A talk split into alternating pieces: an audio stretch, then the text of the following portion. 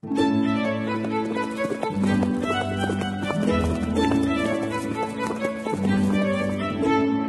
listening to Nick Luck Daily. This edition is brought to you by FitzDares, by the Racehorse Owners Association, and by Thoroughbred Racing Commentaries Global Rankings.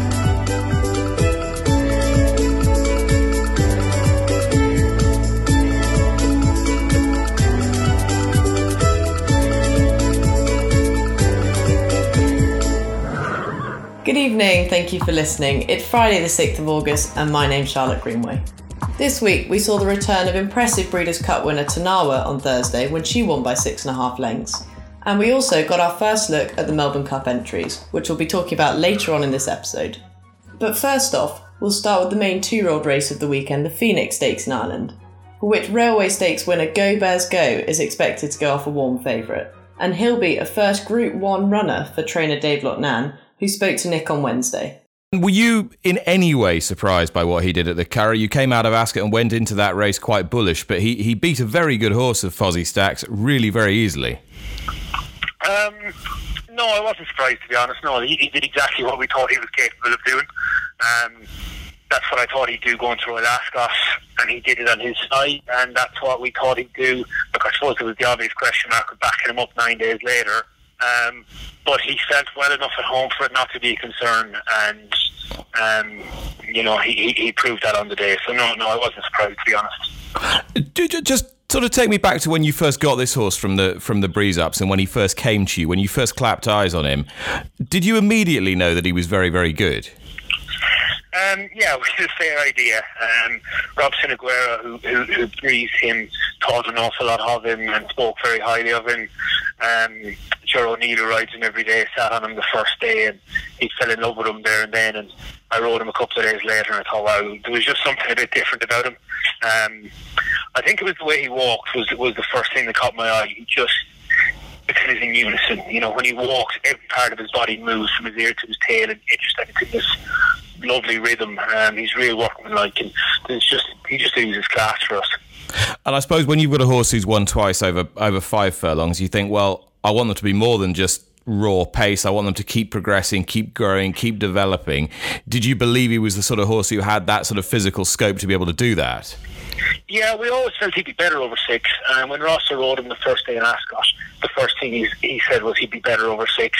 Um, we just knew we had so much early pace that we thought the Norfolk was the right option at the time. Um, step up to six was no concern for into the He's just, he's such a great mind. He switches off in his races and he wastes no energy. So, you know, he has got loads of speed, but when you ask him to drop the bridle and then save some energy conserve it, he will do that. So he's, um, he, he's a very easy horse to train in that sense. And this race on, on Sunday, yes, it, it looks an interesting race. You've got an unbeaten horse of, of Ger Lyons is in there, Beauty Inspire, and clearly you've got uh, Aidan and Joseph's representatives as well. Uh, but it, it, doesn't look terrifying for a Group One, I, I would suggest. No, no it doesn't. Um, I don't know. Indeed, this. Um, I, I, don't know. It's our first ever runner in a Group One, and I'm, I'm going there quite confident, um, which isn't something I thought I'd ever be in a position to say. Um, we've beaten a lot of them already. Um, obviously, Ger horse is unbeaten, and, and so is Joseph's. But um, I, I, feel we're supposed to be good in this race, uh, and we'll be going pretty confident. Um, that there is a bit of rain around, which it's not going to be the be all and end all. We, we prefer the ground, but obviously won on soft ground previously. Um, look, if he turns up the same horse or even slightly better, I, I think he'll take all the beating or something in the race is going to have to take a big step forward again, which is possible. In terms of what happens after this, if it all goes smoothly, have you plotted your way to the end of the year at all? Um, yes, no, uh, not really. You know, I suppose the, the, the, target now after he won the railway, the target was to win Group One. So that, that's about Sunday. Um, he'll take an entry today for the.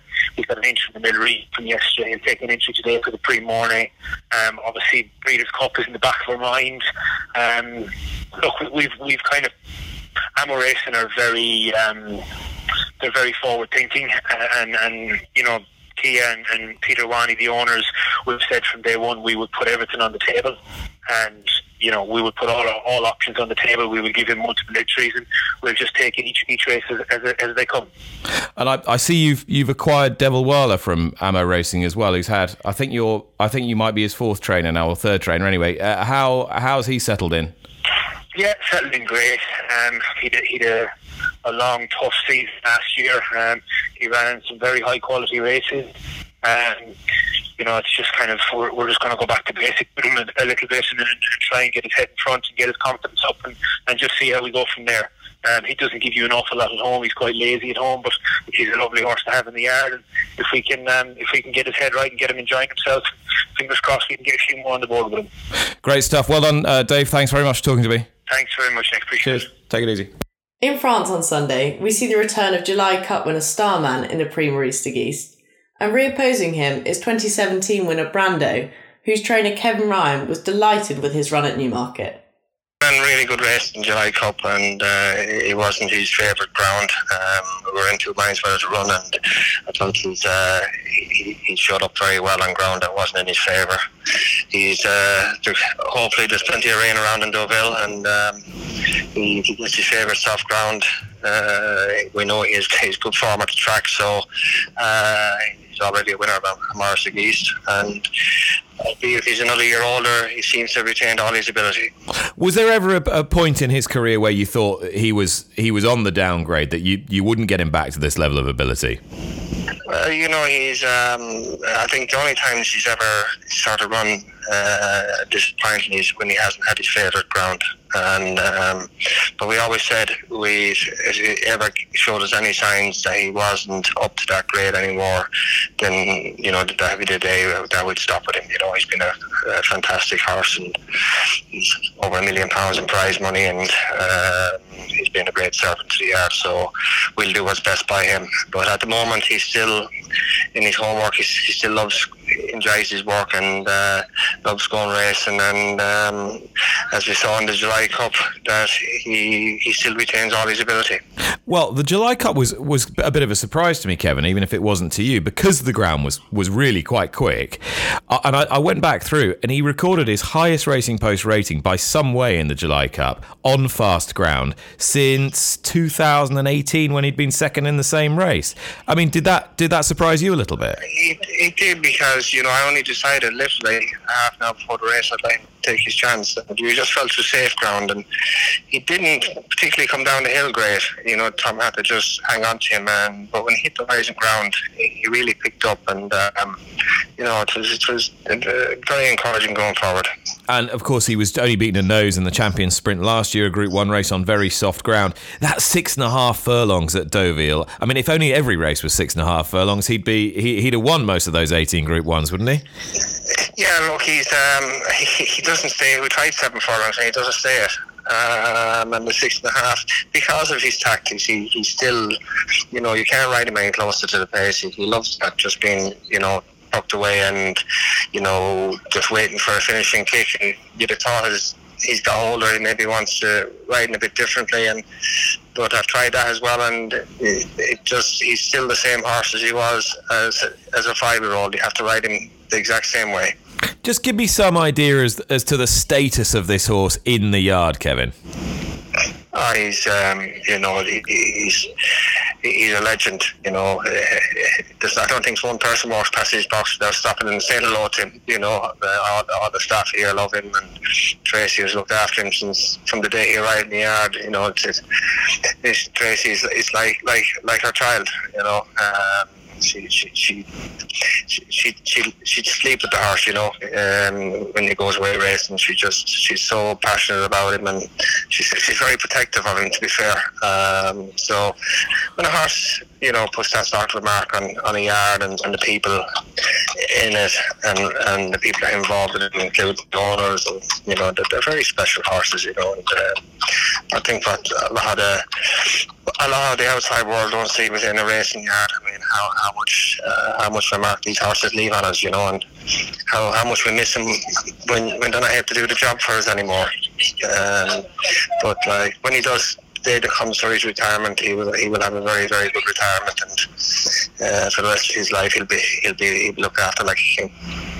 Oh, it's so well put. Uh, do you believe in your heart of hearts, and you know this horse so well, that there could be one really, really big day, one Group One day still in him?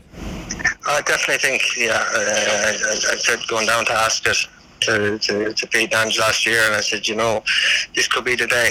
Um, he was so well going into the race and the conditions and, and uh, how close did he come, you know, to the short, the short heads, you know, it, um, and, you know, he, I, I, you never write him off. I, uh, funny enough, as soon as the press write him off, he seems to bounce back and bite him, you know, um, which you do, which you do on a regular basis. But uh, I, I, always let him do the talking, and he, he seems to always he, he, he, seems to always roar very loud and and come back fighting. And um, no, he's a he's a wonderful, wonderful horse. Well, if he speaks on Sunday as well as you've just done about him, then he'll nearly win the race, Kevin. So thanks so much for your time. Thank you very much. Pleasure. On Tuesday, we found out that just 15 European horses have been entered in this year's Melbourne Cup, and Nick spoke to Leigh Jordon of the Victoria Racing Club to get his thoughts. I think with everything that's gone on, obviously with uh, Racing Victoria did the injury review, they've introduced um, you know more diagnostic testing for international horses coming out here, which I know hasn't been well received. And um, can I say on that front, um, you know the club really values our international participation. I mean, we really rely on internationals coming here, so that was not put in place to deter people coming here. We want Europeans to be running in our race. We have 750 million viewers around the country, around the world, sorry, that, that tune into the Melbourne Cup, and it has made the race international participation. And um, look when you bring in these sorts of measures, there are reaction, and I'm, I'm, hoping that you know when we review it after this cup, that we can maybe there, there's some tweaking that Racing Victoria can be done, you know, can do to these measures, and we can see more participation. But really, 15 under that situation, also COVID, which is difficult for people to travel. Um, you know, we, we've got a really good spread of international nominations. Spanish Mission, Andrew Balding, who you know won the Yorkshire Cup, ran third in the Ascot Gold Cup, and Joseph has nominated Twilight Payment that won the Melbourne Cup last year, and he's a couple of other nice horses, Baron Samedi that won the Group Two Belmont Cup in the US, and, and Benno, a three-year-old um, that ran a, a, nice race behind Kemari in the Queen's Vase. So um, it, it is a really nice spread of horses. You've got representation from or potential representation anyway, from a, a, decent spread of trainers. Just looking here, Dave O'Meara, Roger Varian, David Simcock, Charlie Fellowes, Johnny Murtagh, as you say, Andrew Balding, Martyn Meade's, Lone Eagle, the three-year-old in there as well, potentially interesting runner. However, there is no Aidan O'Brien. Were you reconciled to that already? How much dialogue had you had with him about whether he was going to enter horses in the Melbourne Cup? Yes, uh, um, Aidan, look, Aidan has his view on, on, the measures, and we respect that. And he indicated to us, uh, the club, um, a while ago, a month or six weeks ago, that um, he would be entering, nominating any horses. So we, we knew that that was the case. And um, as I said, hopefully we'll get through the carnival, see how this all works. Racing Victoria do a debrief. We'll examine how everything went, see how these horses come through, and um, there could be some tweaks that, that we may have to do to um, uh, to these requirements. But I mean, we, we had to do something. Um, we couldn't continue with the deaths in the race. I mean, I said before the, the amount of people that watch the race from around the world, uh, we have to make it our safest race. Um, that's not, uh, again, saying that we won't review it afterwards. There could be some changes. So at the moment, it's a scintigraphy and a standing CT scan before horses leave for Australia, and then there's a standing CT scan on arrival. From what you know, would you be confident that any issues would be picked up before horses fly, so that there wouldn't be the situation we had a couple of years ago, whereby horses trained by Godolphin and Hughie Morrison would arrive in Australia and then suddenly something would show up? Think Nick, that's probably one of the other reasons for doing it. So we don't we don't have that situation.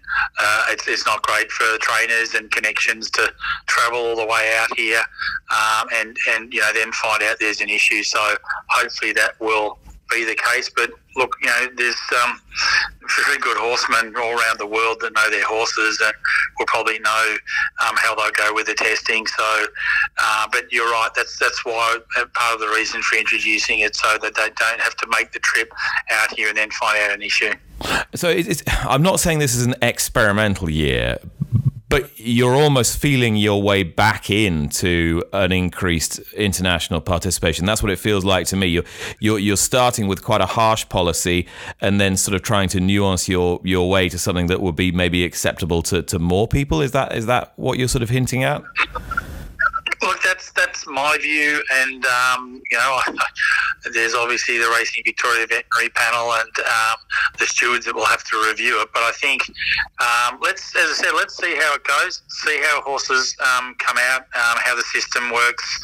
Uh, we'll obviously keep in contact with our trainers as we have been and connections, see how it all goes. And, you know, yeah, there may be some tweaks that we can do, um, some minor changes um, to what, what we've introduced, and hopefully that may. You know, that may uh, be the way forward. Leigh, what's Melbourne Cup Day going to feel like in, in 2021? Well, it's interesting, Nick, because last year we obviously didn't have a crowd. We were impacted by COVID. Uh, we have a lot of planning within the club. We are um, trying to plan for sixty thousand dollars, uh, sixty thousand dollars, sixty thousand crowd every day. A Derby Cup, uh, Oaks, and final day. Um, there's a lot of work to be done. We had an, a lockdown recently here in Victoria with COVID. We're over that. Uh, we're working closely with the government. Uh, we would have seen Royal Ascot uh, go through similar uh, scenario. We're looking at you know what measures we can put in place till we get sixty thousand. So we really want a crowd back. Um, we sort of see it in our discussions with the government that this the event, the Melbourne Cup, could be the way out of this whole COVID situation and a chance for Victoria to get together and really celebrate um, you know the Melbourne Cup and just you know coming out of COVID. Leigh, thanks so much for your time today. And so that's all for this episode. Tom Stanley will be filling in for Nick next week, and so he'll be with you on Monday morning. I hope you have a lovely weekend. Thank you for listening.